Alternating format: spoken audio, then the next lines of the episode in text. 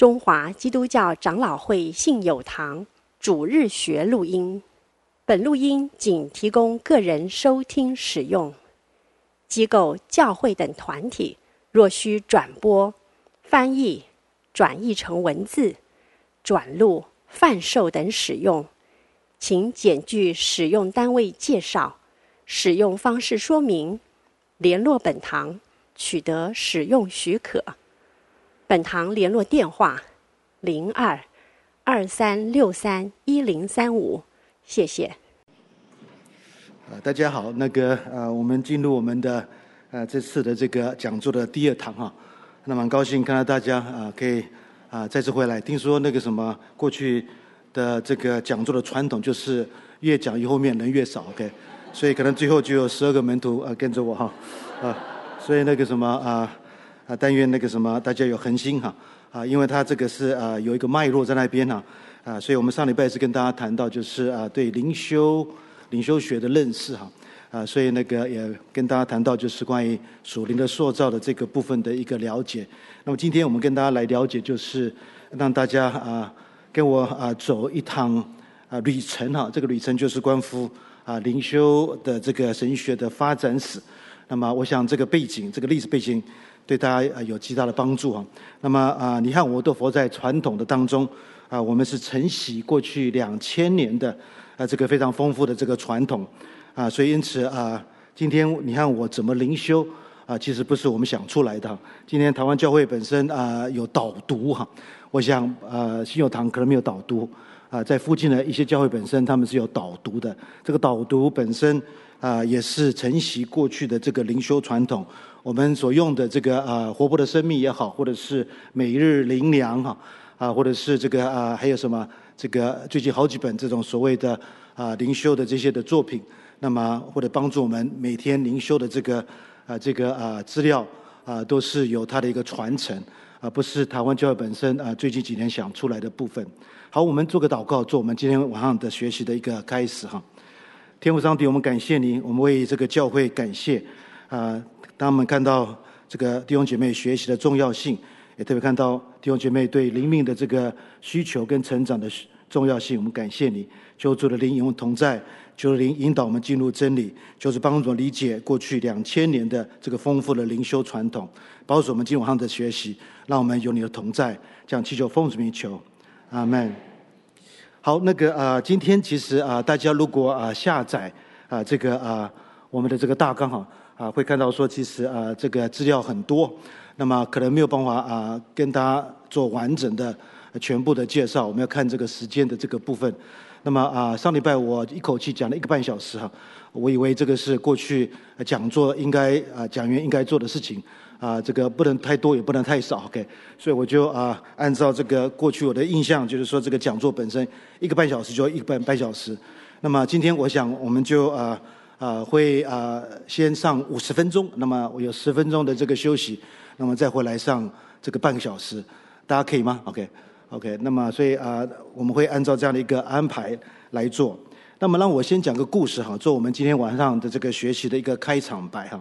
这故事提到有一个年轻人在这个俄罗斯的部队里面学习这个打靶，那么啊，他越打越准啊，那么啊，他的教练。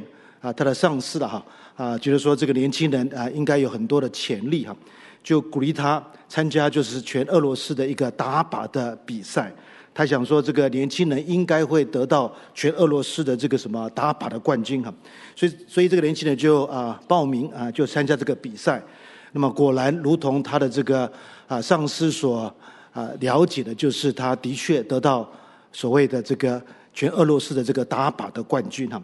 那么得到这个冠军之后，他想说，他是不是可以要求啊，回到他的家乡里面，跟他的家人、跟他邻居分享他的成就，分享他的荣誉哈。所以他就要求他的上司，可不可以给他几天的这个假期，让他可以回到他的这个家里面来，这个来啊，跟他的家人分享他这样的一个成就。他的这个啊上司说，当然了。你那么辛苦的做啊这个准备，你也花好多时间练习哈。你今天有这样这样的成就，的确应该啊跟你家人来分享。所以因此他就啊让他放了几天的假，所以他就上路要回家去。在回家路上的时候，他就经过了一个村呐，那么就看到这个村里面有一个很大的笼房，那么他就发发现笼房的墙壁都是靶，都是靶。那么啊，他就注意看每一个靶，就发现到说每一个靶是重心的。他想说，怎么有可能在这个偏远的村里面有一个另外一个人跟他一样厉害？他以为说他是全俄罗斯最厉害的，他有这个奖杯来证明他是全俄罗斯的这个最会打靶的那个冠军哈。没有想到说这个偏远的村里面有另外一个人跟他一样厉害。他想说他应该把这个人找来跟他来。啊，分享一些的这个技巧，分享一些技术哈。那么啊，所以因此他就问这个村的人说：“到底这个人是谁呀？”啊，那这个村里面说：“这个人你不要管他，他是我们村里面的那个乡巴佬，不要浪费你的时间在他的身上。”但是他想说，他一定要把这个人找来，那么跟他交换一些的意见，交换一些的这个什么心得。所以因此就去找，果然被他找到了。那就问这个人说：“请问一下，这个这个啊，这个龙房的墙壁上的靶，都说是你打了吗？”他说：“对呀。”那么你怎么那么准确呢？他说：“对呀，我也很准呢。”说：“你不晓得我我有这个，我是俄罗斯的冠军呢，我是全俄罗斯的冠军本身，我有我也是很厉害，我也很准。那么你怎么那么准呢？”他说：“老兄啊，其实是很简单的，我是先打，再画那个靶，先打，再那个画那个靶，所以因此就百发百中哈。那么啊，这次的讲座是先打再画那个靶哈。”啊，这个应该是我了解炳鸿牧师的这个啊计划吧？啊，先打再画那个靶，所以我们这个主题是被选定了哈。好，那么我们就跟大家来思考一下过去这两千年的丰富的这个什么这个灵修的这个传统跟灵修的这个历史。那么啊，优先的我们当然就是回到两千年前最早教会的那个灵修哈。那么啊，跟大家了解一下最早教灵修本身叫做殉道的灵修哈。那殉道本身对你和我来讲是非常陌生的哈啊，在我们台湾教会本身基本上不谈殉道哈，我们比较谈的就是财富转移哈啊，或者是啊你信耶稣就会让你发大财啊发这个大财哈，所以那个啊在台湾教会本身我们对这个训道非常陌生，我们的孩子本身也对训道非常的陌生哈啊，早教会的父母亲对这个死亡有不同的了解。对生命有不同的了解。今天我们的这个医学发达，我们想尽办法要守住一个生命哈。所以这个啊，富达人他这个选择这个所谓的这个什么安乐死，我们就觉得说这个合适吗？因为啊，信耶稣的人他怎么可以选择把他自己生命做结束呢？所以在伦理学里面，我有很多这方面的这个讨论哈。台湾教会本身一些年轻人也看到这个问题，也想了解说，到底按照我们的基督教伦理学本身，这个是合宜吗？啊，所以因此看到说，其实，在我们这样的一个呃发达的这个医学的这个里面，我们其实我们的生命观本身就是要怎么去延长生命，怎么让生命活得更好哈。所以像大家中产阶级的弟兄姐妹，我们知道说，其实大家很知道要怎么把自己养生哈啊，不管是啊喝什么东西呢，或者吃什么东西啦，或啊有什么样的运动啊，可帮助我们可以。可以养生，帮助我们可以过得非常好的生活。但是早期教会的这些的信徒们，他们对生命的了解跟我们不同的，他们觉得生命不重要。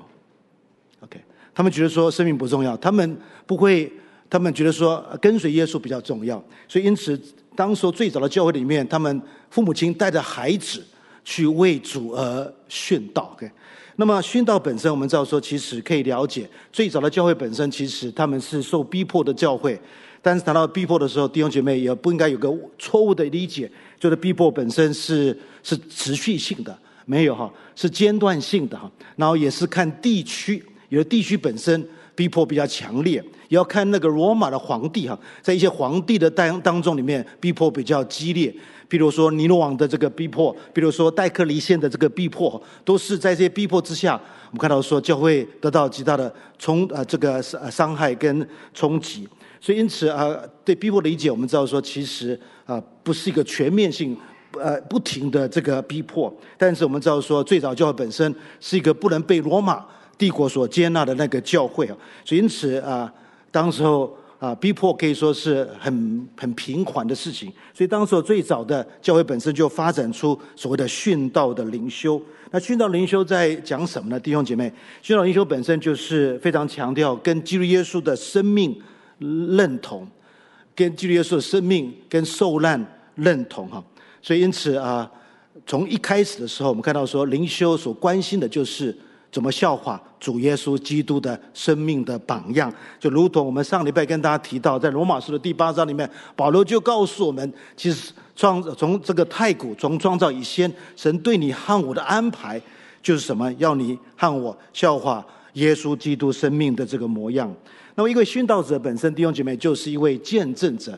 那个殉道马图瑞亚就是一个见证者，就如同在新约的路加所记载的那个使徒行传里面的第一章第八节，就是我们要为主做见证人，直到这个啊地极哈。所以，我想在啊在信友堂多年有这个宣教周，我不晓得过去宣教周的这些啊接下来分享的这些宣教士本身有没有告诉他说，做见证很要命。为主做见证，为主宣教很要命，有可能没有，可能会威胁到我们的生命哈。但是我们看到说，其实我们还是对这样的信息本身非常的陌生。一个最经典的一个殉道灵修的一个典范，就是来自于史蒂凡。大家都知道，这位为主殉道的那位史蒂凡，旁边也看到说，保罗也见证啊，这个史蒂凡为主而殉道。史蒂凡当时候是被石头打死的哈。弟兄姐妹，这个是非常恐怖的，非常非常痛苦的哈。这个石头据我了解，不是大石头，不是一个大石头把你把你这样一扎，这一扎就把你扎死，不是这样子，是小的石头、中型的石头，慢慢的把你打死。OK，那你整个身体骨头都都碎了。OK，是这样子一个方式啊，让一个人来死。所以，史蒂凡本身留下一个非常美的榜样，他代表。一位真正跟随耶稣基督的门徒，他在他的殉道里面与他的主耶稣的生命认同。当他殉道的时候，最早的殉道本身其实发展出三种的殉道。第一种殉道叫做白色殉道，第二种殉道叫做所谓的红色殉道哈，第三种殉道就所谓的这个呃蓝色殉道哈。那么白色殉道是什么呢？白色殉道本身就是天天天天哈过这个所谓的。这个啊，这个所谓的禁欲或者禁戒的这个生活哈，那么为了基督耶稣的缘故哈，过一种那个简朴 OK 啊禁欲的这个生活，这个是白色的殉道。那么蓝色殉道什么？就是蓝色殉道本身基本上比较多在英国的这个 Ireland，，英国的这个爱尔兰那边所发展出来的，特别是在塞尔特他们当中的那种的灵修的教导，就是我们天天必须要过一种悔改。悔罪的这个啊生活哈，那么这个就所谓的蓝色的这个殉道。那还有第三种殉道，就是红色的殉道。红色殉道本身也被称为是学习，就是流血的血，血洗哈。你看我都知道说有水洗，OK，在座的弟兄姐妹，你们应该都受过洗吧？OK，那么这个是每一个相信耶稣基督的人都需要在公开的场合里面跟大家宣告说，我不再属于魔鬼，我是属于主耶稣基督的哈。那么啊、所以那个洗礼本身是非常的隆重，也非常的严肃。为什么？因为你下到那个水坟墓，弟兄姐妹，你就死了哈，你就与基督是同死、同埋葬、同复活起来的。你不再是过去的你，你是个在耶稣里面新造的人，就是已过，一切都变成新的哈。我们了解水洗，那我们看到说，其实圣经上也提到另外一种洗，叫做灵洗啊。我想啊。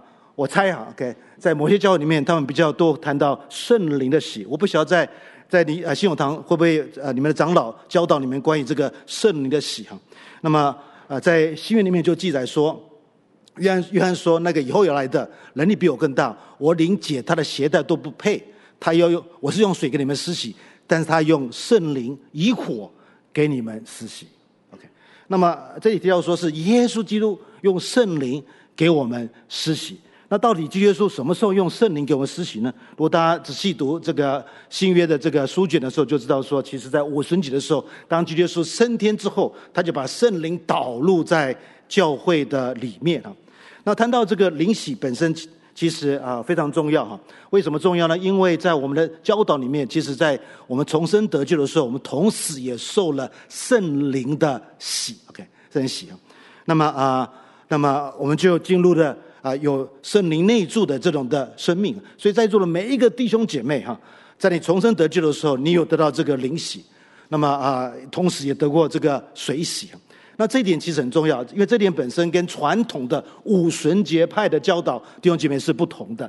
在五旬节派里面的教导本身，基本上就是说灵洗是后来的，你先有重生得救，再有后来有灵洗的这个经历。灵洗本身是可以说是第二次的那个祝福，第一次的祝福本身就是我们重生得救，第二次祝福本身就是我们的圣灵的洗。那么在五旬节派里面，他们怎么教导呢？当你灵洗的时候，一定要有个证据，叫做什么呢？叫做方言。方言被称为是灵洗的一个最重要的见证，所以你会发现到在台湾啊，可能这些牧师们他们啊会鼓励弟兄姐妹说方言啊，啊，但是那个神学本身应该是根据在五旬节宗派的那个对灵洗的这个理解。OK，那么谈到五旬宗派，大家理解吗？在台湾有好几个很大的五旬节宗派的教会，像神召会，OK，像这个啊，像这个四方教会哈，或者圣啊这个所谓的啊圣洁会。呃，包括其实那个什么啊，那个啊，这个啊，还有一个教教会从加拿大来，我现在稍微想不起来那个教会，那个啊，在台中哈。那么啊，他们有这个一个蛮大的宗派，本身他们也是属于五旬节宗派的那个啊教会哈。所以啊，这个是五旬节宗派本身他们对灵洗的教导。所以这里我们谈到第三个洗，就是血洗，就是红色的殉道。那么就是什么呢？在耶稣基督的史上。跟基督耶稣全然的认同，OK，他如同基督耶稣啊，这个受死，一位殉道者本身也看到说啊、也是，也同时也因为殉道缘故，就为基督耶稣的缘故而死哈。那么谈到这个殉道的时候，看到说红色的殉道，谈到这个殉道的灵修的时候，其实有几个非常重要的早期的殉道者。不好意思，今天晚上我所讲的就是这几个。其实有一个殉道史啊。过去在教会里面，其实很多弟兄姐妹会，很多教会的牧师会教导弟兄姐妹关于这个殉道的这个丰富的传统。在在台湾没有这个哈，啊，在美国这几年也没有这个哈，但过去其实有哈。我记得我在高中时候里面，就会在教会当中里面，牧师会谈到或者鼓励我们看一些殉道史的这个东西。那么最早的教会本身其实有几个非常重要的殉道者，这里就提到说那位谁呢？就这位的那位所谓的那个什么啊啊，这里这里所提到的那位啊，这个安提亚的伊格纳丢哈。那么这位伊格纳丢本身是一位很早的一位当时候的一位主教，在安提亚牧会的那位牧师哈。那么伊格纳丢本身，今晚上我们稍微跟他啊了解一下哈。他大概在主后一百零七年，他就啊啊，就是啊被神接回天家哈。那当时我们知道说他被抓哈，被抓的时候，我们看到说就被押到这个罗马去。那么啊，在罗马受审啊，如同保罗的经验一样。那么啊，在这个路上的时候，他就留下这个十封信，十封信。那么啊，就谈到他的这个灵修观念，谈到他神学。那么啊，伊格纳丢本身他留下一个非常棒的一个一个立场。当他当他在这个谈到他的这个什么啊这个殉道的时候，他就渴慕渴慕他把自己说成什么呢？就是啊神的麦子，的麦子。我们就有这个麦子什么啊麦子磨磨子面，OK OK 啊麦子磨面，OK OK OK 那个应该是很多信仰堂拜访的地方，信仰堂会有拜访的地方。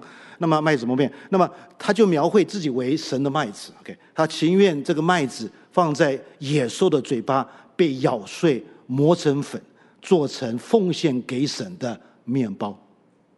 弟兄姐妹，不要说用面包店用这个当做他们的广告，OK，我是神手中的麦子，我情愿让野兽把我这个麦子咬碎，磨成粉，然后可以烘焙成面包，奉献。给神啊，这个是啊，让我们印象非常深刻的那位伊格纳丢。伊格纳丢本身就让我们看到最早教会的那个那个啊雏形啊。最早教会本身，我们看到说，基本上那位主教、那位牧师是基督耶稣在地上的替代者哈。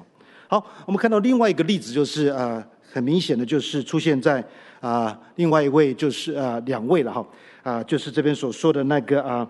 迦太基的这个普啊普播杜跟这个腓力斯哈，那么他们大概在主后两百零三年哈，那么啊为主而殉道哈，那么在这边看到说那位普播杜本身当时候他被抓的时候她是怀孕的哈，怀孕的，那么啊但是啊被当时的这个啊被兵丁鞭打给鞭打哈，不但鞭打，我们看到说也交给野兽咬了，但是那个时候还没有死，那个时候，那么最后他们是把他头砍下来，砍下来，OK。那么他把他整个殉道的过程本身，用他的日记把它记载下来，OK。那么留下一个很美的呃这个呃榜样哈。大家看到这个啊、呃、PPT 上上的这个什么啊、呃、这个这个啊、呃、这个照片不是照片啊，这个 PPT 上这个画像，其其实他们两个应该是属于北非的哈啊皮肤比较黑的哈。那么在北非当时是啊这个有非常庞大严重的这个逼迫哈。好，这个是跟大家分享，就是所谓的最早的这个什么，最早的这个啊，这个啊，这个所谓的殉道的这个啊灵修哈。那么在我们的讲义上，我们看到说，其实要跟大家呃谈到，就是这个殉道灵修本身，到的第四世纪本身就被另外一个灵修所替代，就所谓的修道灵修所替代哈。谈到修道灵修的时候，就必须要跟大家谈到，就是早期的那个。很有名的一位沙漠之星叫做安东尼哈，安东尼哈。那么安东尼本身啊，他的故事成为啊一本灵修经典 OK。那么啊写他的这个啊等于是他的传记的 OK。这个传记本身的这个撰写者本身是亚他拿修，亚他拿修本身是当时候的亚历山大的主教 OK。他本来在他年轻的时候是做这个主教的秘书，后来他就这个主教就啊。离开，回到天家里面，他就承袭了这个亚亚历山大这个这个主教的位置哈。那么啊，他做主教本身，我们知道说，其实他被教会赶走五次。OK，今天啊，我们知道说，在台湾可能比较少赶就赶牧师哈。我过去在美国啊，看到有弟兄姐妹赶牧师。OK，还有还有牧师他们的 performance 每一年要评估一下。OK，像公司一样 OK，他的业绩啊要评估一下。OK。那么我认识啊一些牧师本身，因为因为这样的一个缘故，他们就还没有评估之前就辞就辞职了。OK，那么啊很多时候我们在啊牧养的时候，在北北美的教会，有些教会本身是用这个所谓的啊公司的这种方式来来了解这个牧养啊牧养。那么这里啊看到说，这位安东尼本身啊他的这个撰写他的那个传记者的那个作者本身就是那位亚他拿修，他五次被放逐。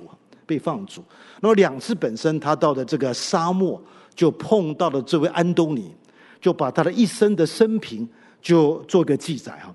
那这本书本身就成为了西方一个很早的非常重要的一个灵修的一个作品啊。那安东尼本身啊到底是谁呢？我很简单的跟大家稍微理解一下哈。他其实长寿哎，他活到一百零五岁哈。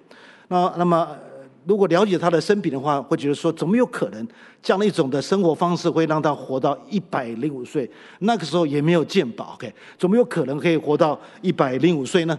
那么啊、这个时候我们稍微跟大家理解一下哈。那么安东安东尼本身，我们知道说他来自一个非常有钱的家庭的一位孩子哈。那么他父母亲是有有地的哈。今天大家回台湾，我们知道说你有地也是可以代表你是蛮有钱的哈。那么，其实当时候他年轻的时候，就在教会里面听到那个福音的信息。那个福音信息什么？就来自于马太福音的十九章的二十一节哈。当时候亚他拿修大概是二十岁的时候哈。那么啊，在这信息当中里面就提到说，你要为了要跟随，你要跟从我的话，就要呃就要把你的财富卖掉，来跟随主耶稣基督哈。所以因此他就听到这个信息本身，就按照这信息本身所教导的，他就把他的财富。卖掉的哈，卖掉之后，他就留下一点的财富给他的这个妹妹啊，来照顾他的妹妹啊。那么啊，那接着很快的，他就在这个他的这个村里面，就跟着村的一位智慧者来学习怎么过灵修的生活，怎么在灵命上有更多的这个成长。给那么啊，接着我们看到说，他就慢慢的隐退到旷野沙漠去啊。那么啊，为什么到旷野沙漠去哈？大家如果啊了解，其实旷野跟沙漠是好像是神特别喜欢在那这的地方。我们啊后面会提到说，基耶稣很喜欢去旷野。OK，不晓得大家有没有旷野经验？那么啊，不晓得大家有没有沙漠经验？OK，那么啊，以色列人有沙漠经验，他们从埃及的捆绑进到迦南美地的时候，在四十年在旷野里面这个过生活，才进入这个迦南美地哈。我们看到说，其实。啊，在京东本身有非常多的旷野，非常多的这个啊沙漠。而当时候啊，安东尼本身会隐退到旷野去。其实旷野本身、沙漠本身有非常强烈的一种象征的意在里面。好像旷野本身是神说话的地方，是神同在的这个地方。那我们知道说，摩西在西乃山上领受神的话语，神的这个啊诫命啊，所以神就选择。在山上说话，所以山也是另外一个在圣经上里面非常重要的、重要的。大家有没有研究过？其实啊，这个基督教里面也有所谓的这个所谓的神圣的地域，OK，神圣的这个地貌，OK，神圣的地形啊。特别是圣经上不断的提到花园，嗯，花园从一开始就谈到花园，结束也花园结束哈。那么中间有山、有沙漠、有河哈。啊，这都是很有意思，今晚上没有办法跟大家太多琢磨这一块哈。所以后来这个安东尼本身，他就慢慢的隐退到旷野沙漠去哈。那么他就在旷野沙漠里面找到一个罗马的这个废墟哈。这个废墟里面刚好有什么呢？有一个啊泉源哈，一个一个这个这个泉水，他就靠那个水过日子。那么啊，每半年就有人拿面包给他。哦，安东尼啊，就把面包丢过去哈，给丢过去，他就吃那个面包半年哈，就靠那个水过日子。那么安东尼本身在那个呃，在那个地方住了几年呢？住了二十年，弟兄姐妹，他隐居在沙漠旷野里面住了二十年，OK，不得了。今天你可以住两天在沙漠里面，就头昏脑胀，搞不好就中暑哈，要回来要刮痧一下，OK。那么啊、所以因此看到说，其实啊、这个这种的跟随耶稣是非常的激进的，OK。那么其实就耶稣要求你和我是同样的这个要求。要舍己，放下一切来跟随主。这个信息在我们教会里面，我们不太敢谈，大家也不太敢接受。可能听到的时候就当做没有听到。OK，啊，什么叫做啊舍己跟随主耶稣？跟随主耶稣就是要去死啊。OK，所以那个啊安东尼本身在沙漠旷野里面过了二十年，他二十年之后回到这个城市的里面，据我基于这个亚当拿修的描绘，他的皮肤像宝宝一样哎。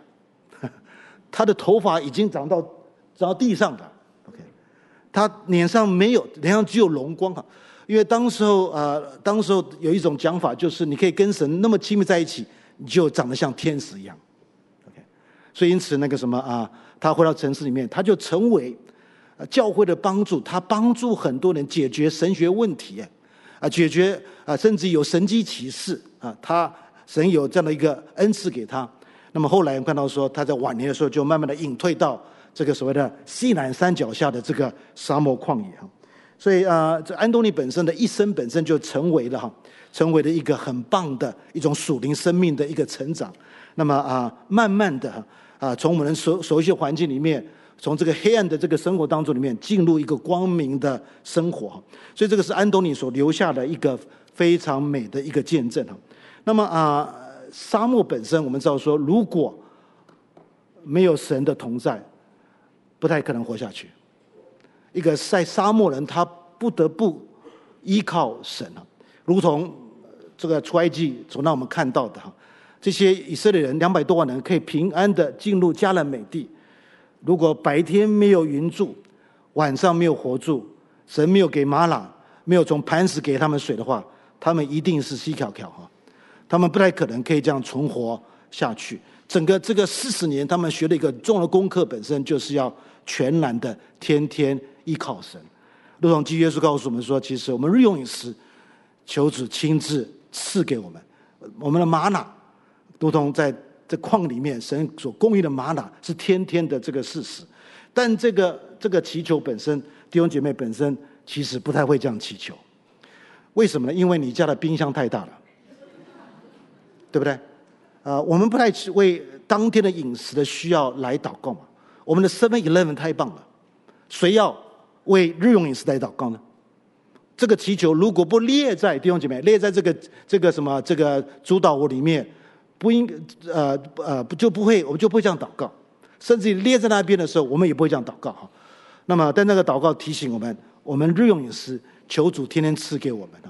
所以啊、呃，我们必须要天天来到神面前。依靠他，因为连吃都是神的恩典，连享受那个吃也是神的这个恩典。我过去对这个不太了解，OK，那么啊、呃，知道那个我妈妈几年前她得到胰脏癌哈。那么当时我妈妈啊、这个在美国哈。那么啊，呃，医生就建议她要开刀了，开刀。那么那个什么啊，医生说，她妈妈说好啊，开刀。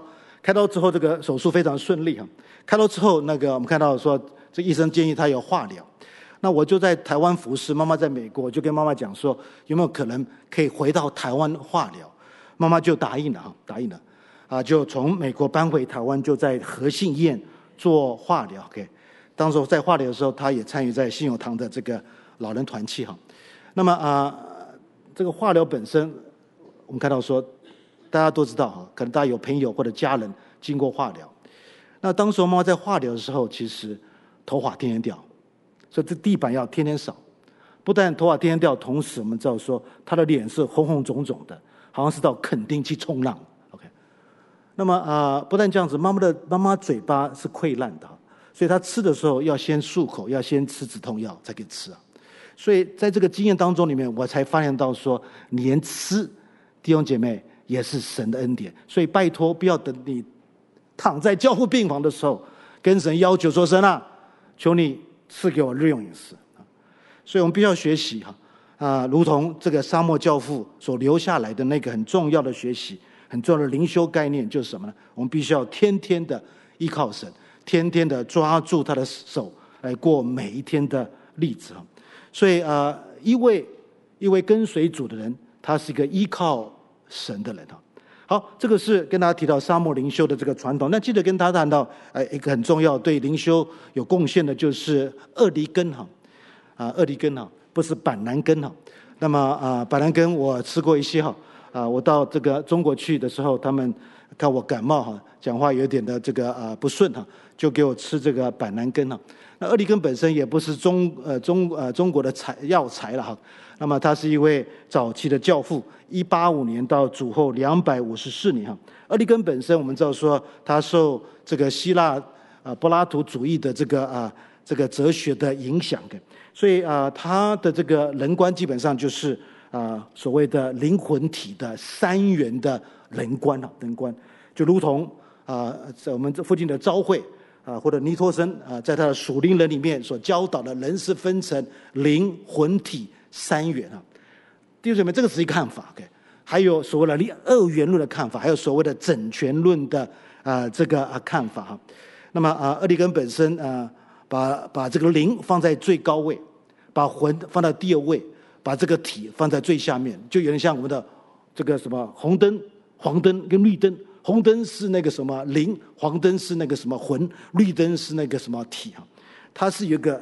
这个阶级的区别，最重要的是灵哈，最不最不重要的是你的身体。所以啊，早教会本身也发展出一个不健康的灵修，就是鄙视身体，鄙视啊亏待身体，就是说身体本身要亲近神的时候要超越，要克服身体才可以亲近神。所以有人啊进食的时候，弟兄姐妹有这种错误的观念，就是说进食的目的是什么？要克服。身体要超越身体，弟兄姐妹不是进食的一个主要的目的什么？就是不要花太多时间，这个上网找说哪一个餐厅好吃哈，啊，这个不要花太多时间去什么这个市场里面那个买菜，花太多时间来煮菜，把那时间腾出来，专门是奉献给神，这个才是禁食禁食的根本的意义。那莅梨根本身它是是有这样的一种很重要的人观哈。但是他用这种所谓的三论的呃这个三元的看法的人观来了解灵命的这个啊成长，他把的灵命成长本身也把它分成三个不同的阶段。哈，在里面讲义上里面我们看到说，其实他谈到基督的生命本身有三个不同的阶段哈，有这个道德层面哈，那么啊他就引用的这个所谓的箴言书当做一个一个啊一个例子哈。那么还有谈到这个人的天性层面或者理智层面哈，他用传道书来做表达。那么同样有这个所谓的默想或者是默观的这个层面哈。刚才我提到默观，弟兄姐妹，后面我要跟大家会更深刻来谈到底什么是默观。我们很会想，但是不会看。大家了不了解？怎么叫仰望神？怎么叫了解？瞻仰他的荣美，大家有没有这个经验？一生一世，在神的殿中瞻仰神的荣美，天天住在信友堂，瞻仰神的荣美。OK，所以那个什么啊、提到这个末观，我后面跟大家会跟大家做更多的这个理解。那么雅各书这里，厄利根当做是一个例子哈。厄利根本身更实际的把我们的这个灵命生活分成三个阶段哈，就如同下面所提到的那个涤净、光照跟合一哈。弟兄姐妹，这个三个阶段本身可以说在西方的灵修的传统当中里面最重要的部分。他们告诉我们说，一个灵命的成长必须要经过这三个阶段呢。那么第一个阶段本身就是所谓的初学者的阶段，就是那个敌境的。这个啊阶段啊，那么这个初学者敌境阶段本身就是我们的重生得救，OK，我们认识耶稣，我们成为他的儿女，在这个阶段里面，我们寻求对付我们的罪，OK，那么期待这个罪本身可以可以可以透过神的宝血，耶稣的宝血被洁净。不但这样子，在这个初学者的阶段里面，他们会进入所谓的灵命成长所需要的那个属灵的操练。啊，包括祷告，包括默想，包括进食，都是很重要的属灵操练。那这个在后面我会跟大家更多来理解这个属灵操练意义是什么。OK，不但这样子，这个提到这里的第二个，第二个这个阶段就是所谓的光照的阶段。光照阶段本身可以说是所谓的啊，把我们自己完全降服在神的面前，跟神的爱，跟对别人的爱本身更深刻、更深化。同时，在我们生命上培养一些的德行啊啊，培养。啊，这个保罗所说的那些属灵的果子，这个是属于啊第二个啊阶段哈。那么第二阶段本身还有一个特质，就是祷告越来越简单，不是越来越小声，是越来越简单。啊，发现到呃，好像是很多长老们祷告很长哎，啊，很多牧师传道们祷告很长啊，啊，我们华神的很多学生啊啊也祷告很长哈，不知道是学哪一个老师的哈。那么啊，那么啊，很多时候祷告本身是从创世纪祷告到启示录，OK，呃，然后我们觉得说话多就是好祷告，其实耶耶稣本身就提醒我们话多不好，所以我们后面会跟大家谈什么什么的呃的关于祷告的这个部分啊。那么啊，祷告越少，OK，越少，那么啊，看到说我们在神面前越来越安静，安静的目的什么呢？要聆听神。不是你一天到晚占住那个对话的那个空间的，都是你在说啊。OK，弟兄姐妹，那个是很恶心啊。OK，OK，、那么啊，所以因此看到说啊，第二阶段本身是是这样子哈。那不但这样子，然后第三个阶段就是合一的这个阶段，这可以说是一种整个生命的整合的阶段，用属灵的成熟。那么这个属灵的成熟啊，被称为是一种与耶稣基督联合的这个关系哈。那么啊，这个这个阶段本身，我们看到说，其实我们的祷告就完全进入这个末观的这种祷告的方式啊。你所寻求的生活是一个圣洁的生活，那么从你生命上常常流露出神的爱来。那厄利根相信人是堕落的，所以不太可能在今世可以达到完全跟耶稣基督联合，但是是我们需要追求的那个阶段啊。所以呃，只有在天那边，弟兄姐妹。在神那边，我们看到说才会达到那个第三个阶段啊。好，很快的，我们跟大家来来理解，就是下一位就是大家所熟悉的最伟大的西方的一位教父，那位拉丁教父叫做奥古斯丁哈。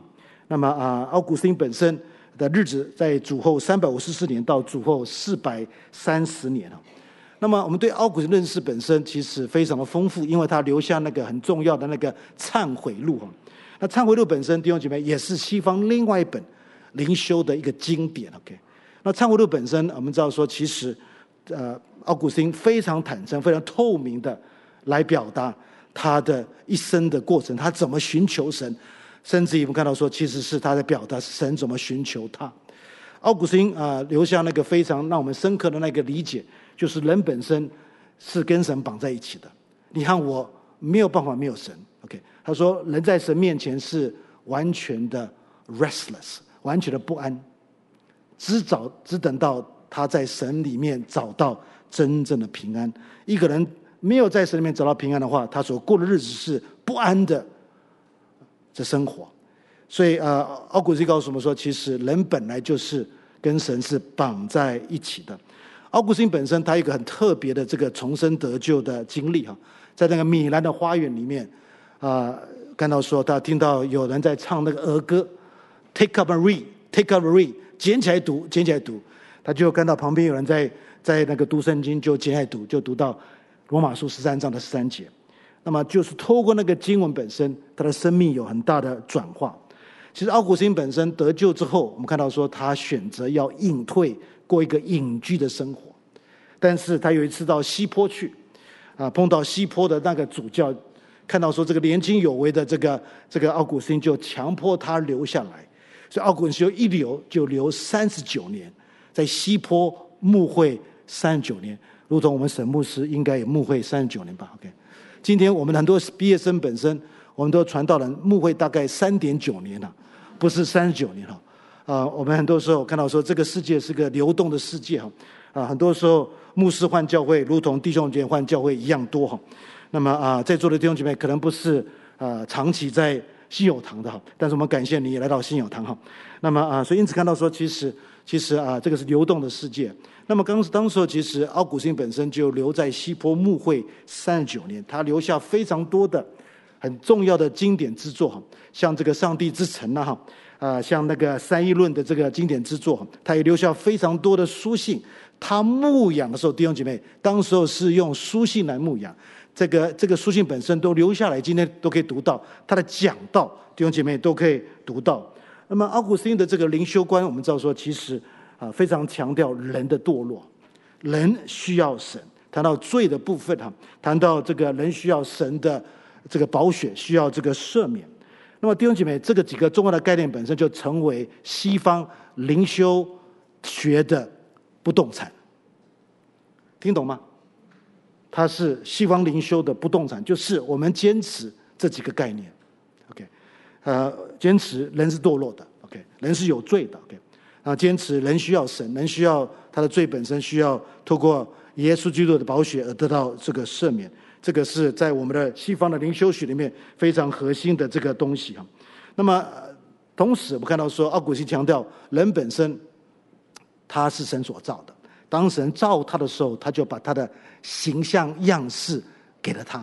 他的形象样式本身，我们知道说，因为人堕落缘故，这个形象样式就得到折损、得到冲撞、得到这个破坏。OK，但是虽然人的形象样式破坏，但是人本身还是有神的形象样式。那所以一个人得得救之后，他就开始进入这个恢复，这个形这个啊恢复这个原来神造我们那个形象样式的那个原版。OK，所以因此那个原版本身最好的榜样就是主耶稣基督哈。所以对奥古斯来讲，其实当我们信耶稣之救之后，我们就要进入一种灵命的成长。那灵命成长本身就是一种呃恢复神原来对我们的计划，要像他儿子生命的这个榜样哈。那么啊，奥古斯丁本身非常强调心，心的这个灵修的概念哈。谈到心的时候，弟兄姐妹，我们看到说，他不再强调一种个人私化的灵修，他觉得说，人在他心里面是他跟神联合的地方，神也可以透他透过这个人的心来对我们来说话。当然，在呃希伯来传统里面，心是代表整个人，OK，不只代表我们那个心脏那个而已哈。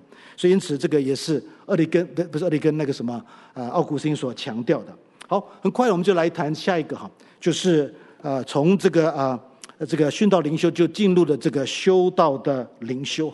那这个转化是什么呢？就是在主后三百啊三百四二年，OK，啊，就是啊当时候的罗马皇帝叫做君士坦丁哈，他啊透过战争哈啊征服了这个啊罗啊他的敌人。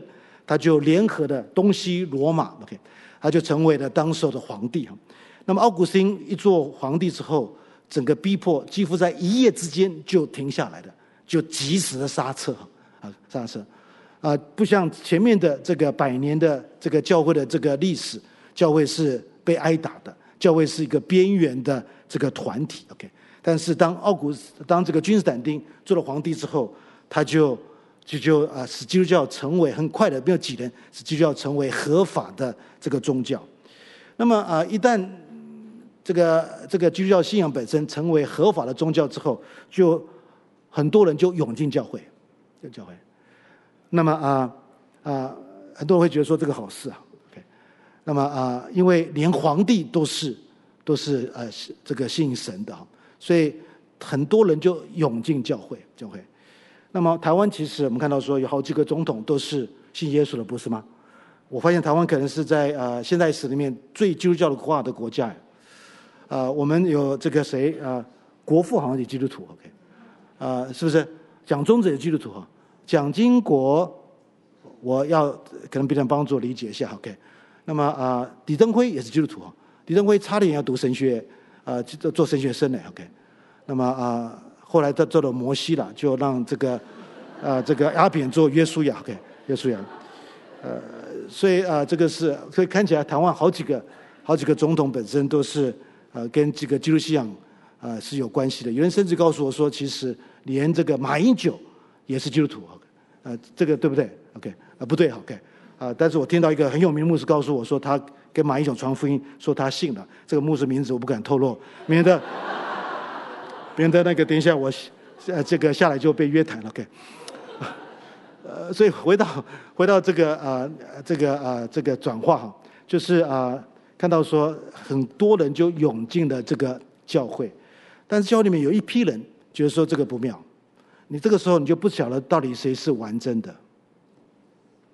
弟兄姐妹，你们在玩真吗？我们的长老牧师知道你是玩真吗？OK，那么当时奥古斯丁就提出一个很有意思的一个一个呃对教会的理解，教会是麦子跟稗子的混杂。教会是圣徒跟罪人的混杂，OK。那么啊，我们没有办法在今世分开谁是麦子，谁是稗子，谁是罪人，谁是这个什么圣人啊，圣徒。只有在天那边，神才可以才可以啊把这个分出来，OK。就在天那边，我们知道说谁是真正属于他的，OK。所以因此在当时，有一群人觉得说，上千的弟兄姐妹，上千人就觉得说这个不对，他们就选择。应对到旷野沙漠去，这个就是最早的修道，这个灵修的开始，修道主义的这个开始啊。那么啊，在这个修道主义里面，当然有一个非常丰富的一个传承传承啊。那么啊，修道主义本身，弟兄姐妹是一个非常悠久的两千年，将近两千年的一个教会的组织哎，两千年，它的影响力非常的大。啊，我们唯一的可以接受的修道士是谁呢？马丁路德。为什么？他是从修道院逃出来的。我们觉得说我们要从修道院逃出来。那么啊，但修道主义到现在，修道院到现在还是存在，还是一个一股非常有影响力的势力。台湾很少人做修士了。OK，OK，我啊听说圣本笃啊，在这个淡水圣本笃修修会。他们台湾自己的所这个啊是自己栽培的修士不多，所以因此要引进菲律宾的修士、韩国的修士。OK，那么啊感谢神啊华神有一堆修士哈。那么啊我讲这个可能大家会觉得不太理解哈。其实我我劝我的学生你要懂得做修士，因为修士是干嘛？因为修士是寻求神的人，因为因为修士就是他要追求跟神进入一个亲密的关系。他的生命是全然奉献在对他是爱的神的认识，OK，所以呃，所以修道主义是一个很棒很棒的东西哈，它里面有非常好的教导。今天晚上我们其实也没有办法跟大家做太详细的一个了解。那这里我就稍微跟大家提几个非常重要的当时候的修道啊、呃、修道主义的这些的领袖。第一第一位就是那位圣本笃，刚才已经提到他的这个名字哈。那么圣本笃本身。可以说被称为是修道主义之父，这个主义之父。那么我们的前一个教宗叫做 Benedict XVI，本笃十六世。所以前面有十五个教宗弟兄姐妹都喜欢称自己为本笃，因为本笃本身那个字 Benedict 就是祝福的意思，有神祝福的意思，Benedictus，OK，Benedict，OK，所以很美的名，很美的名字。同时。圣本笃本身也是西方这个修道主义的一位创始者，一位先驱哈。所以因此看到说啊，他是一个牧师，他是一个照顾人心灵的一位呃属灵的导师啊。所以这些过去的这个教宗很喜欢称之以为本笃，所以前个教宗 Joseph Ratzinger 那位德国的教宗，他就是第十六个哈。那么啊，圣本笃本身，我们知道说，其实他留下很重要的一本书哈，就是所谓的修会的会规，他们的这个修会的会规哈，这个修会的会规里面弟兄姐妹充满的丰富的这个灵修的教导，几乎每一句话都有圣经解。我我鼓励大家去买一本去看，每一句话都有圣经解。大家有个错误的印象，觉得说罗马天主教是不不读圣经的，OK。不要随便贴标签了，或者随便有这种误解，OK？啊，他们非常重视圣经，所以你看，OK？我这个呃，过去在教这个课的时候，也带学生看啊，这个这个会规里面的一些比较详细的这个内容。那么啊，这里看到说，啊，圣本笃本身特别强调，在这个会规当中里面，聆听的重要性，聆听的重要性哈。他觉得说，所有的修士本身应该学习聆听哈。啊，容许我读一下这个会规的一开始的那句话。他说：“听我儿，你要注意我的训言，侧耳倾听我的教导。”是来自于箴言书的第四章的第二十节。欣然接受你慈父的劝劝语，却依然去实行，如此你便能借着服务，这些借着服从的辛劳，回到你因不服从的怠惰你而远离的上主那里去。哈，所以这个是他一开始。所提到的那个非常重要的那个看见，就是我们必须要在神面前聆听，不但聆听神，同时要聆听那个修道院的那位院长，给院长。那么，所以修道院长本身他扮演一个很重要的一个角色，不但要聆听，聆听所代表的是一位顺服，因为聆听者基本上是个顺服的人。他强调灵修本身的一个生命所需要的一个特质，就是顺服的特质。那么啊，对圣本笃来讲，其实一位修士本身是一位寻求神的人，如同刚才稍早所提到。那如同圣本笃本身也留下那个榜样，他也是也是一位寻求神的人。那么寻求神不是为了逃避现实啊，而是为了单纯的、全然的来寻求我们的神。所以这里啊，看到说啊，这个是圣本笃灵修里面一个非常重要的一个教导。不但谈到这个所谓的顺服、聆听，同时看到说另外一个很重要的主题就是啊，stability，就是稳定、稳定啊啊啊！我们刚才提到我们这个啊，这个现在的生活本身是移动性的，OK，移动性，我们很很难稳定，我们很难聚焦，我们很容易被干扰、干扰啊，他他。一个修士如果进入圣本笃修会的时候，他是什么呢？他就是永远在那边，不像现在很多基督徒，他没有办法对一个教会委身了。我期待我们所有的信友堂的弟兄姐妹是对这个教会委身，这个是你的家哎，你不能随便换一个家，不是吗？OK，啊，但是现在台湾很多基督徒本身他有好几个家哈，那么啊，所以所以他的好好几个牧羊人呢，那么啊，所以因此看到说其实。啊，另外一个主题，在这个圣本笃的灵修里面，就是所谓的 stability 的这个啊看法。那圣本笃本身啊，他的这个会规里面，其实啊有几个重要的原则，我觉得很需要跟大家来啊凸显出来哈。那么啊，他会强调啊什么呢？每一间修道院啊由修道院长来管理。OK，那么这个是很明显的，在这个会规里面所提到的。同时，院长跟修士们要按规定的这个规条。律条来生活，同样的从事宗教的这个啊，这个所谓的操练工作，包括这个所谓的用膳呐和睡眠等，都有一定的时间，啊，要吃多少面包，睡几个小时，是非常有规律的规律哈。这个规律其实就是今天，如果你要灵命成长的话，很重要的一环。很多时候我们为了减肥啊，我们也很规律，OK OK，为了这个上班我们很规律，OK。但是为了为了我们个人灵命生活，不晓得为什么，我们就，呃，觉得说可以比较规律哈。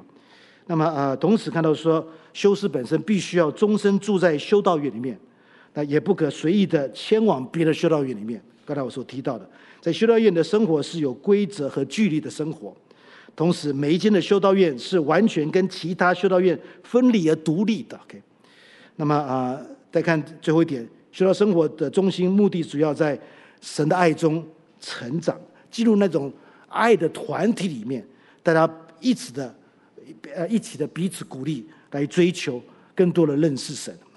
那么这个会规当中里面有一个很重要的部分啊，就是所谓的这个圣本笃非常精彩的谈到谦卑。他谈到谦卑的时候，谈到十二种谦卑，弟兄姐妹，不可思议，谦卑有十二个等级啊！我从来没有读过一个牧师在讲谦卑讲到那么深刻。谦卑有十二个等级哈，那么啊，所以他谈到这个十二等级的这个谦卑啊，容许我跟大家跟大家很快的走一下这个十二个等级的谦卑哈。他说，第一个，第一个呃，这个所谓的第一个阶梯啊，第一个低级。永不忘记把敬畏神一直摆在眼前，所以这个最基本的谦卑就是什么？不能忘记把敬畏神一直摆在这个呃的眼前。第二个等级，像基督一样，呃，弃绝自己的旨意，不求啊这个呃不求愿的满足。对不起，有点啊干啊。好，第三，为了爱神。效法基督在一切事上顺服权柄，这第三等级的谦卑。第四等级说忍受苦难和敌对。第五个等级承认不隐瞒罪的心思及所犯过的错。第第六个等级满足于最低卑微的对待。第七个等级相信自己是众人中最卑微的。OK，还有第八个等级按照团体的守则和上级榜样的形式。第九个等级是保持静默。那么第四个等级不轻易大笑，呵呵，第四个等级谦卑的不轻易大笑，OK，保持保持清醒，不轻浮放肆，OK。第十一个等级说话温柔、严肃、认真、谦和和简短合理，不提高声量，啊，这个可以当做台北捷运的一个一个啊，一个 一个可以放到捷运的这个上面哈。第十个等级在外表举止与身体上彰显。主谦卑这个最高的等级，在外表举止与身体上彰显出谦卑来。好，不但这样子，在这个啊，这个圣本笃的这个什么会歌里面也提到一个很重要的啊，一个所谓的默想读经的一个方式。OK，那么叫做灵阅。OK，这个啊拉丁文叫做 Lectio Divina。OK，那么这个部分我也需要跟大家在后面跟大家来谈。弟兄姐妹，这个是过去。一千多年，弟兄姐妹，教会怎么默想，怎么祷告？但是我们教会本身，弟兄姐妹从来没有被告知，没有被告知哈，这个是最悠久的这个啊啊这个啊这个祷告默想神话语的方式。那么啊，这个我们后来后面再跟大家多来学习这块哈。好，那么在这个修会里面，我们知道说他们啊的主要工作就是祷告，祷告哈。那么啊，在圣本笃修会里面有一个。很重要的一个，所谓他们的使命啊，就是什么呢？Hora laboro，就是祷告与工作，祷告与工作。那么他们祷告本身，我就把这个 schedule 哈啊放在你们的这个讲义上，我就不一一的跟大家来理解哈啊，所以整天都在祷告。那么啊，所以因此那个什么，如同诗者所说，一天有七次祷告。OK，在诗篇一百十九篇的一百六十四节哈，甚至单一里。他也三一天有三次的祷告，每天三次祷告是带领他他他的这个日常生活的不可或缺的一个部分了。所以在修道院里面，我们刚知道说，其实他们天天做这个祷告的动作，祷告被称为是神的工作。好，这个是啊一点跟大家提到关于这个什么圣本笃啊这个修会里面一些重要的啊这个啊这个会规里面重要的这个教导。接着我们跟大家来谈，就是啊，大家可以看我这个也在你们的讲义上谈到，就是神的工作，把一天的好几个不同小时哈，把它啊分成好几次的这个祷告，甚至于半夜起来也祷告，给祷告。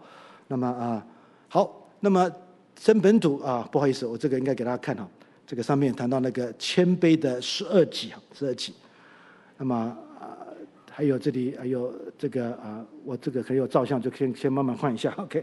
这边的十二级，那么啊，这里提到第一级、第二级跟第三级，OK。那么谦卑的第四集，啊，第五集跟第六集哈，第六集 OK。那么啊，同时也看到说谦卑的啊七八九十十一十二集哈，啊，谈到灵命的成长像爬这个梯子一样 OK。然后这个这个呃这个图画是来自于雅歌的那个梦 OK。所以啊，这个都是有圣经的这个啊依据在里面。好，很快的我们看到说，啊，谈完这个圣本土的这个灵修传统的之后，我们就必须要进入中古时期的灵修的这个传统。中间一个非常重要的一位灵修学者就是这位波尔纳。这个波尔纳哈，波尔纳不是手表的名字哈。那么啊，听说波尔纳也是个表的名字哈。啊，那么啊，波尔纳啊，这个啊啊，我我已经超过时间了，好像是。啊，跟大家来啊，进入这个后面的这个啊，我们的对灵修历史的一个简单的一个认识哈。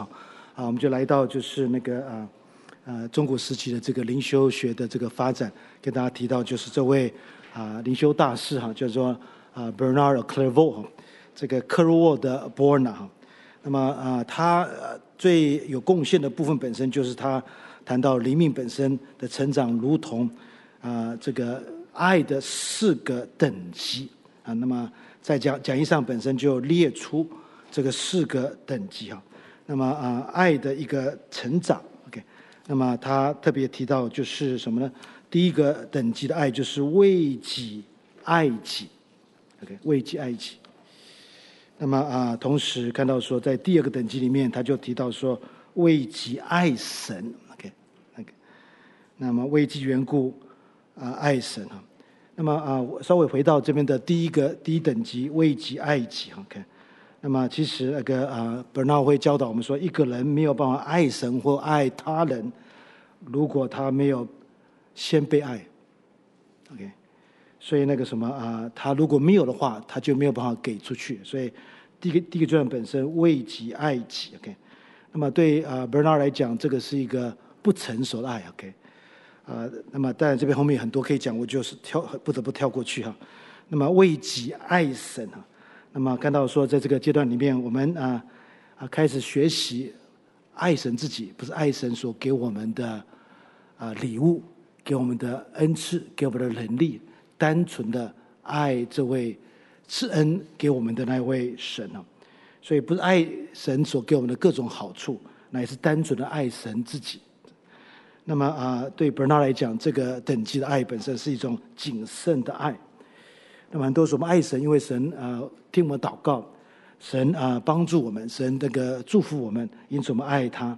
但是伯纳说，在这个第二等级里面是为己爱神，开始学习爱那位神自己。那么第三个等级就是为神爱神，为神爱神哈。那么啊。我愿意把自己全然的奉献在神面前，我愿意跟他进入一个深刻的这个啊关系啊，跟他进入一个深刻的相交。那么对伯纳来讲，这个所谓的无私的爱，就是这个第三个等级，为神爱神啊。那么啊，第四个等级非常有意思啊，也可以说是最高的爱，就是为神爱己，以神爱的方式来爱我们自己。弟兄姐妹，这个是最高的爱，OK？用什么方式来爱自己？有多少人活在痛苦当中，活在这个啊要吃安眠药的当中，活在焦虑当中，因为他没有办法用什么爱爱的方式来爱自己。很多时候我们用世界的方式来爱自己，啊，只有神可以用无条件的爱来接纳我们。这个世界没有一个人可以用无条件的爱来接纳我们，OK？包括我自己，我都没有办法用无条件的爱来接纳我的太太、我的孩子呃，我没有办法知道，OK。很多时候在教会里面，我要求对方用无条件的爱来爱我，那个是暴力，弟兄姐妹。因为对方没有办法给我们，在所有的地上团契里面，对方没有办法用无条件爱来爱我，同时我也没有办法用无条件爱来爱他们。所以 Bernard 告诉我们说，最高等的爱本身是一种那个完全的爱，是用神爱的方式来爱自己哈。这是 Bernard 本身的这个呃。非常有洞见的灵修的看法。伯纳本身，我们知道说，其实啊，谈到这个爱的时候，其实我们看到说，他有啊非常丰富的这个啊教导哈。他提到爱的时候，他说：“为什么？为什么要爱神呢？”哈，他说：“其实因为神自己就是爱，爱人就是以爱人与神之关系的一个唯一的语言。爱神的啊，为什么啊？爱神要爱，对不起，爱爱神要爱到什么地步呢？啊，他说啊，这是没有限量的。啊，同时啊，Bernard 本身也提到说，爱怎样成长呢？哈，这个问题很重要哈。啊，一个人的爱怎么成长？我们跟神的爱的关系怎么成长？当人领略神的爱的时候，我们看到说，特别是这个十架上的爱的时候，爱就成长。OK，那么爱的本身不是为了报酬，爱本身真正爱本身不计报酬。OK，报酬。那么这个是 b e r n a 本身对这个爱的这个主题的一个很重要的教导。布拉本身不但啊在灵修上面有非常大的贡献，同时他也留下非常多的诗歌。他的诗歌本身就可以让我们看到他的灵修的这个学的这个深刻的这个教导。可能大家在教会里面也听过那首诗歌《耶稣只要一想到你》，OK，那个是他所写的。好，很快的我们就来到呃下一个部分，就是啊谈到中古时期的发展，就是托钵修会的这个呃发展啊。那么托钵修会本身他们是怎么过日子的？他们是过流浪的日子，OK。他们没有固定的一个地方，那么他们是效法耶稣基督的榜样，在各个城市里面啊，这个什么传福音啊。那么所以啊，本土啊这个托钵修会本身，他们是一个传福音的修会哈。那么啊，他们其实呃怎么靠靠那个啊靠什么过日子呢？就是靠行乞来过日子哈。那么在中国实际所发展出的托钵修会本身，其实。有好几个大家应该非常的熟悉哈，像啊这边所列出的那个道明会，道明会哈啊这多玛阿奎那是属于道明会的哈。道明会本身他们不但是个修会，同时他们善于哈善于做这个副教，OK，不但这样子，方济会方济会哈，那么啊这个现在的这个这个教宗方济各哈，他称自己为方济，OK，过去的教宗本身没有个人称他自己为方济。方济本身，我们知道说是一位效法耶稣基督生命榜样的方济。方济本身，等一下我跟大家看到说，其实他把整个大地当做兄弟来看啊。不但这样子，还有一个修会，可能大家比较不熟悉的是加尔摩罗会。OK，加尔摩罗会啊，还有所谓的奥古斯丁修会啊。那么奥古斯丁他当时如同我稍早提到，他得救之后想要隐退到北非去。那么建立修会，过这个修道的这个啊生活。那么当时在这个中古时期的时候，他们发展出一个所谓的给平信徒的一种修道的一种生活的方式。啊，他们不是呃，就是全啊这个全时间或者全身的啊奉献自己在一个修会当中。啊，他们是可以说是过他们的家庭生活，但是同时也可以过一种修道的生活，被称为是第三会。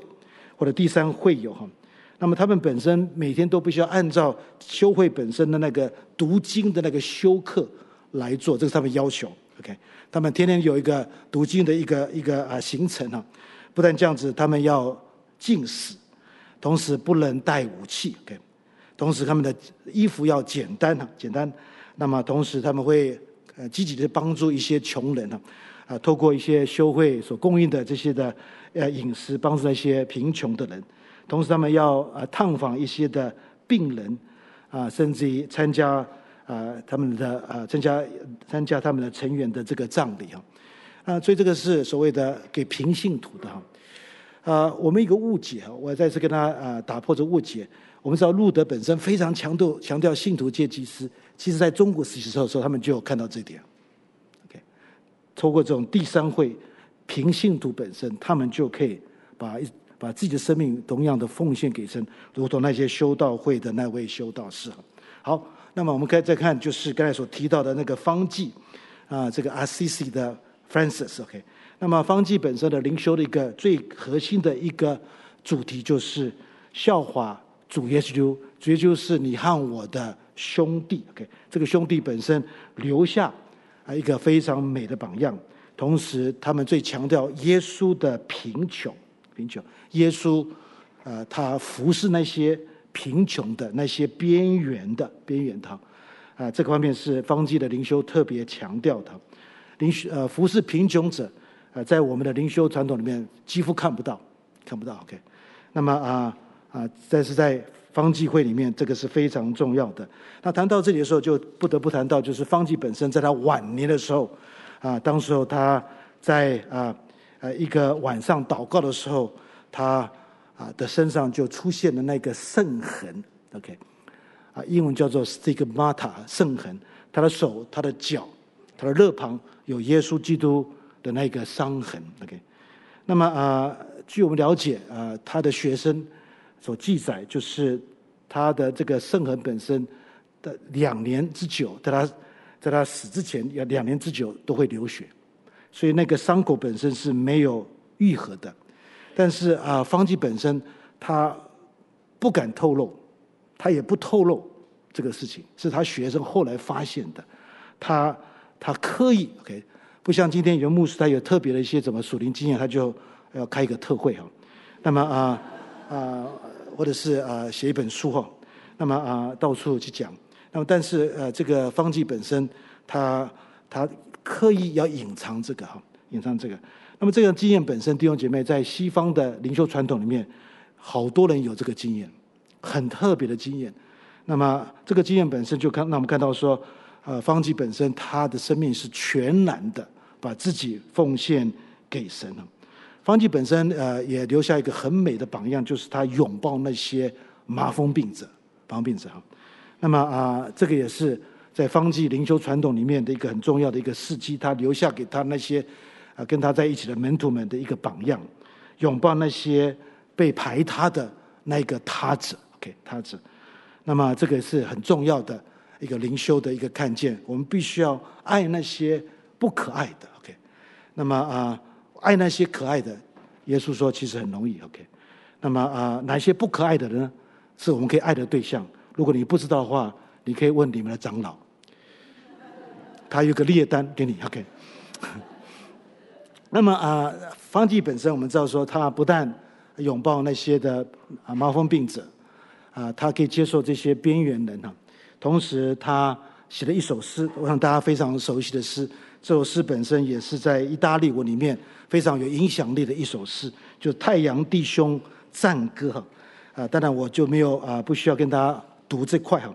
那么不好意思，要把这这首歌就记在一个 PowerPoint 上，所以这个字比较比较小一点哈。那么当然这首歌里面非常有意思哈。他啊，把这个大地当做他兄弟跟姊妹来做了解，OK。那么啊，特别对呃，现在我们越来越对生态有关注哈。生态关注本身不是把生态当做神来拜，OK。啊，但是我们知道说，这个地球本身啊是神所创造的，是来自于神的手，如同你也是神所创造的，OK。那么啊。这个美的大地本身是神来神来自于神的手，所以啊，当这个方济本身在赞美神的时候，他特别谈到什么呢？谈到太阳为他的弟兄哈，那么月亮为他的姐妹，OK，那么把这个什么啊，这个风当做他的弟弟来看啊，那么他把这个创造当做他的朋友、他的家人来看待哈，那么啊。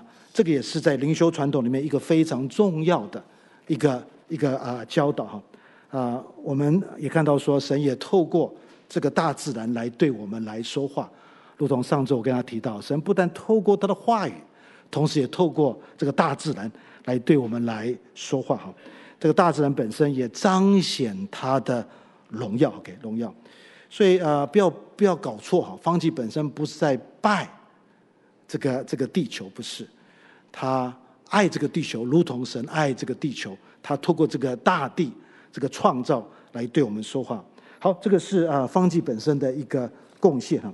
那接着很快的，我们就来到啊这里的啊呃，也是中古时期的那个时代里面，第二十第十二世纪所发展出来的啊这个所谓的正道的不正道，这个啊这个这个所谓的正统的。啊，这个什么啊，正统东正教的那个灵修观哈，所以这里跟大家理理解一下东正教的灵修学的这一块哈。那这块其实非常的丰富哈。啊，今晚上啊也是跟大家稍微啊点到一些重要的这个部分，没有办法跟大家做更深刻的这个啊学习。那我们对东正教的这个啊灵修的这个传统越来越熟悉，因为现在我们看到说。啊，经过这个整个共产党的这个啊崩溃啊，这个看到说大概就五十年的生生命就崩溃了。那么看到说，其实我们就越来越多可以跟东方教会的传统、东方教的灵修有更多的接触。现在有很多人他退休，有很多时间、很多钱，他们就可以啊去啊旅行。当然，去旅行的一个部分就可以到啊这个所谓的这个呃这个东正教的这个国家的教会去有所了解。那么啊，跟大家理解一下，就是在东正教的灵修里面有两块是非常重要的，就是他们所谓的心祷的部分，还有所谓的这个圣像的灵修哈。那么心祷的部分，我稍微跟大家来做一个了解哈。那么啊，在我们的后面学习里面，我会谈到其他的祷告的方式哈。那么在东正教里面，一个很重要的祈祷方式就是心祷，the prayer of the heart。这个心祷的方式本身其实是一个很简单的祷告。这个祷告本身啊，怎么说呢？就是说主耶稣基督，神的儿子，开恩可怜我这个罪人啊。那么啊，这个被称为是心祷。这个心祷本身其实可以分成五个阶段来祷告。OK，分成五个阶段祷祷告哈。那么啊，这个啊，第一个阶段本身就是所谓的嘴巴的祷告。这个你看我最熟悉的，OK，啊，我们大概就留在这个等级哈，嘴巴的祷告，嘴唇的祷告哈。那么第二祷告，第二层就是用思考来祷告。很多时候我们也是用思考，用我们的心思，用我们的理智来祷告，OK。那么第三个祷告，看到说用思考及心来祷告，慢慢从思考的思想慢慢推到后面，心来主导，OK，主导，用心来情感来拖住你的诗的这个祷告。那么到了第四个阶段，本身就是直觉的心祷，直觉心祷，思考越来越少，OK。那么就是完全是啊，透过直觉，透过你的心来跟神来做互动，言语越来越少，OK，越来越少。那么透过你心跟心的神的一种的交通哈。那么这个是第四个部分。那第五个部分本身就是所谓的不住的祷告，不住的祷告，不停的祷告哈，祷告。那么。就是祷告就成为你的生命，你就是个祷告者，OK。那么啊，你就会进入所谓的不住的祷告的阶段哈，祷告阶段。那么啊，这五个部分就是呃要透过不停的操练，才可以从这个嘴唇慢慢的啊进入这个心思，慢慢的心思推到后面，那个心来替代，慢慢看到说只有你心在祷告，后来就进入所谓的不住的祷告。那么一个很重要的一个。啊、一个作品就是来自一个正教的一个啊、一个追求者的啊、一位修士哈，修士其实他是一个平信徒哈，他留下啊、他的这个什么啊、他一些追求神的一些的经历，他留下他怎么操练啊、这个心祷的这个部分呢？啊、这块我就把它放在你们的这个讲义上哈，啊、大家可以来看这个啊、讲义哈。那么这个讲义上就我就直接。把这个地方啊，把它记录下来啊，跟大家来看一下哈啊，他就把这个整个心岛的操练就很清楚的做一个描绘哈。他说什么呢？这就是我现在的状况，我不停地对基督祷告。世界上没有任何一件事比祷告让我觉得更珍贵和甜美。有时候我一天有四十三、四十三或四十四英里，可是我却不觉得我有呃在走路。我只有注意到我在祷告，OK，所以他在走路也在祷告，他是个祷告者，他不只是 praying，他是 prayer，OK。当寒冷侵袭我时，我开始更虔诚地祷告，很快地我全身就软和起来。我当饥饿战胜我时，OK，我更加紧呼唤着基督之名，自然地我就忘记对食物的需求。如果有人伤害我，我必须只想着对基督祈祷是多么的多么的美好啊！以使这些伤害和愤怒都会离开。我把他们全都抛在脑后，我变成一个半清醒的人，没有什么关心和和和性，也没有什么兴趣。对于世俗，对于属世令人烦恼的事，我都不到啊、不屑一顾。我只希望能够独处，一个人祷告，不停的祷告，接着祷告，我充满了喜悦。上帝知道我正经啊、呃、正经历什么状况。当然，这一切都是感官的，或者就像长老所说的，这是自然地发生在例行常规之后的假象。但是因为我的卑劣和愚笨，我不敢进一步冒险学习，在内心深处创造属于我的心灵祷告。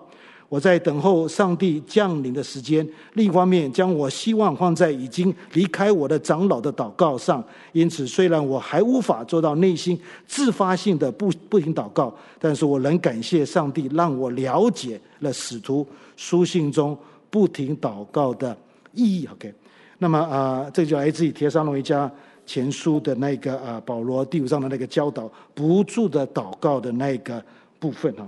那么啊，有一位非常重要的一位政教的哈，一位啊，可以说就说一个修士哈，他就啊按按照我们前面所提到的，把这个祷告分成五个部分。刚才稍微跟大家讲过哈。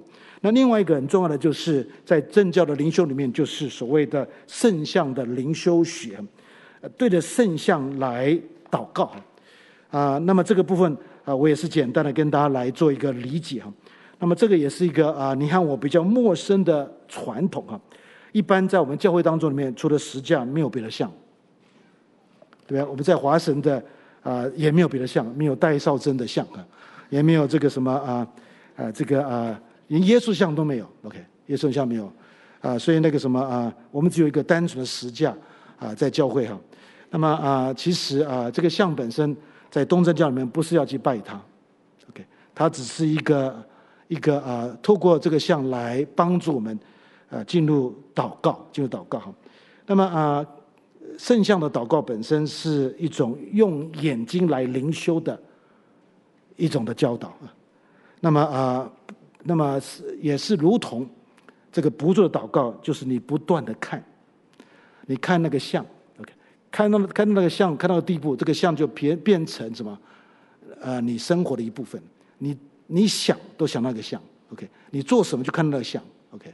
所以你不断的看，不断看，让它印刻在你的这个脑海里面，如同那个祷不是祷告，就是你不断的祷告，让祷告最后变成是你一一呼吸就在祷告，你不自觉在呼吸啊。这个像我们不在在呼吸的时候不自觉到，但是你同样的你就在祷告，就是他们操练到这个地步，不停的这个啊祷告哈。一般我们知道说，其实啊，我们觉得说祷告是用言语。言语哈，用思想，但是东正教告诉我们说，祷告可以超越言语，超越思想，用眼睛来看。OK，等一下看。所以这些圣像本身大部分是跟圣经的故事有关系。OK，故事哈。那么啊，所以透过这些圣像，让我们进入那个故事的场场景，那么体会那个故事，体会那故事要给我的这个教导。OK，透过这故事来帮助我，来更多的认识神了。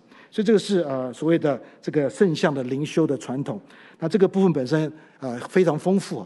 那个圣像本身跟一般的画本身是不同的，弟兄姐妹。那么啊，一、现在一般的画本身是要勾引我们对那个这个像的这个什么吸引力哈。但是我们知道说，其实在正教本身其实那个不是不是这个原因哈。它的像本身不是勾引我们对这个像的兴趣啊或者欲望，它是要我们透过这个像来。来到神面前了，它是一个窗户，可以说接近神的一个窗户，一个媒介。OK，那么呃，如同这个 PPT 上有一一幅非常有名的东正教的一个一个圣像，这个像圣像本身就是呃。在今天的那个西南山山脚下那个圣凯撒林的修道院，所以下次大家去圣地的时候，不妨去看一下那个原原原来那个版本，原来那个的画本身那个像本身就在那个圣凯撒林的修道院里面，那边有非常多的手卷啊，啊不是日本餐厅的手卷啊，是啊这个非常昂贵的，OK，昂贵的抄本这些手卷啊。那么啊这个像本身，你大家注意一下，那我简单说明一下，让大家有一个了解啊。这个像本身，基督耶稣很呆滞。很代偿。那么我们看到说，其实这里要表达，主耶稣本身他的神性跟人性，他的头上那个那个光辉哈，是表达他的神性；他所穿的深色的那个那个外衣本身是他的，他讲了他的人性哈。那么主耶稣本身的两个眼神是是不同的，如果要注意看，OK，强调基督耶稣本身是公义的主耶稣基督。OK，不但这样，基督耶稣本身，他看到说他手上捧着什么呢？就是圣经，就是法典，法典。那居士的手势本是什么意思？他是在这像里面表达他是一个审判者，他带着神的法来做审判。OK，这是个像的意思哈。所以呃，我们稍微跟大家做这个理解。其实还有很多像啊，它这个像本身的。这个画的画风本身，每一个部分都有它的意思。怎么画鼻子，怎么画这眼睛，怎么画这个耳朵，种花的手，都有它的这个意义在里面。所以不是不是那个什么啊、你要想画就怎么画啊。那么呃，画圣像的这些这些人，等于是传道人啊。那么等于是牧师，他们在画的时候，其实就是在写神学。OK，所以画本身可以说一是一种的信仰的一种表达。好，这个是。呃，东正教的这个圣像的个这个部分的分享，那接着跟大家来了解，就是改革运动时期的这个灵修的部分。那么，改革运动时期的灵修部分本身，我优先的跟大家谈到，就是这个所谓的神操哈的部分。我想在座的朋友们听过神操，那这里就提到另外一个很重要的修会，就是耶稣会。OK，耶稣会。那么，耶稣会的创办人就是这位啊伊纳爵啊，伊纳爵。他留下一个很重要的一个作品，叫做《神操》。那么啊，如同圣本笃留下那个很重要的作品，就是那个本土的修会的这个会规哈。那么伊纳爵本身啊，他本来是个军人哈，军人哈。那么他生活生命呃发生一个很大的改变哈，很改变。后来我们看到说，啊，他就啊啊把自己奉献给神了啊。后来就看到看到说，他就创办了这个所谓的这个什么啊，这个耶稣会哈。那这个历史我就很快的讲过去啊。那么啊，所谓的神操，按照伊纳爵的这个理解啊，啊，他自己所说的哈，在这个什么啊，我们的 PPT 上有这个部分的呈现啊，就在他的这个神操一开始的时候就谈到神操主要的在做什么，它的功能是什么？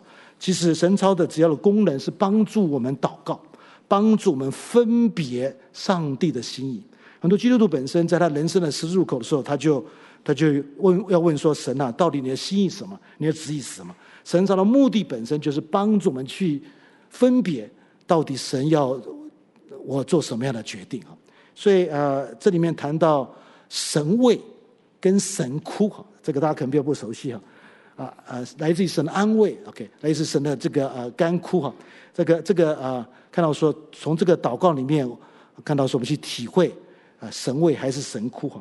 那么啊，他继续说这个这个神操本身什么？是指各样灵修的功课，如醒察、默想、默观哈。有一种祷告就是醒察的祷告，祷告哈。那么啊，这个祷告特别你睡觉前非常非常需要。OK，啊，你就是要透过你盘点你一天所走过路。OK，从早上。张开眼睛，到你晚上要准备睡觉的时候，你可以透过醒察的祷告来帮助你，来反省你今天所走过的路，来察觉神在你生命上的这个运动是什么。那么啊，还有包括默想、默观、口祷、心祷，以及将啊，以及啊，以及啊，以后将提及的其他的灵修圣工，就如散步、走路、跑步，都是体操。同样，为了准备。为了准备整理灵魂，驱除邪呃偏偏情，好能呃好能认清天主的圣意，以便调整自己的生活，拯救灵魂呢，所应用的各种方法也都可以叫做神操。所以神操里面充满了很多的祷告，很多的帮助我们去厘清到底神的心意是什么。刚才所提到的那个神位跟神库本身就是你祷告之后，你再回去。去感受你刚才祷告的的那个感觉，你从神得到得到一种平安安平安吗？或得到一种不平安？OK，我用这个比较简单的方式来表达哈，是你祷告之后，神给你那个感觉是什么？OK，很多时候我们的祷告其实非常理性，弟兄姐妹，OK，跟神报告报告，好像是跟这个这个张仲谋做报告一样。那么啊，所以因此那个什么呃，我们没有深刻的体会祷告的那个经历是什么。在祷告里面经历神，在祷告里面听到神的这个声音，所以依纳爵会建议说，我们祷告之后可以再停下来，回去去感受你刚才所祷告的那个体会，是有平安吗？还是没有平安啊。所以这个是这个是啊，伊纳爵的一个很重要的在神操里面的教导。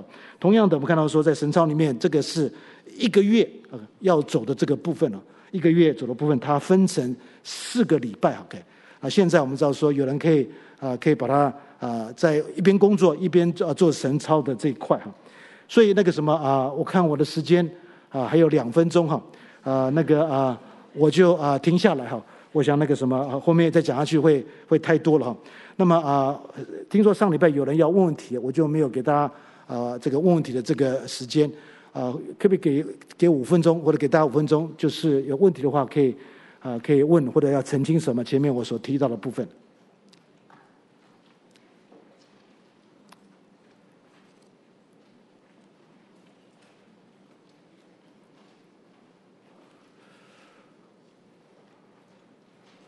我在学校里面给我学生讲说，如果可以问到我的话，就会得到 A 呀。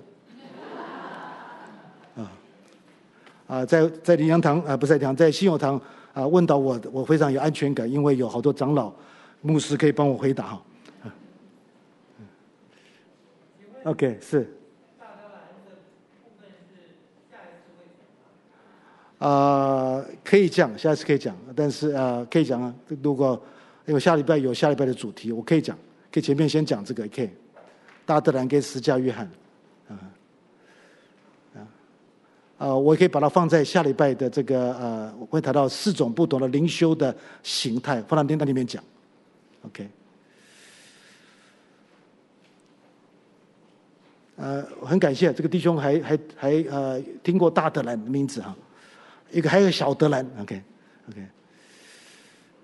啊，如果没有问题的话，我们就啊。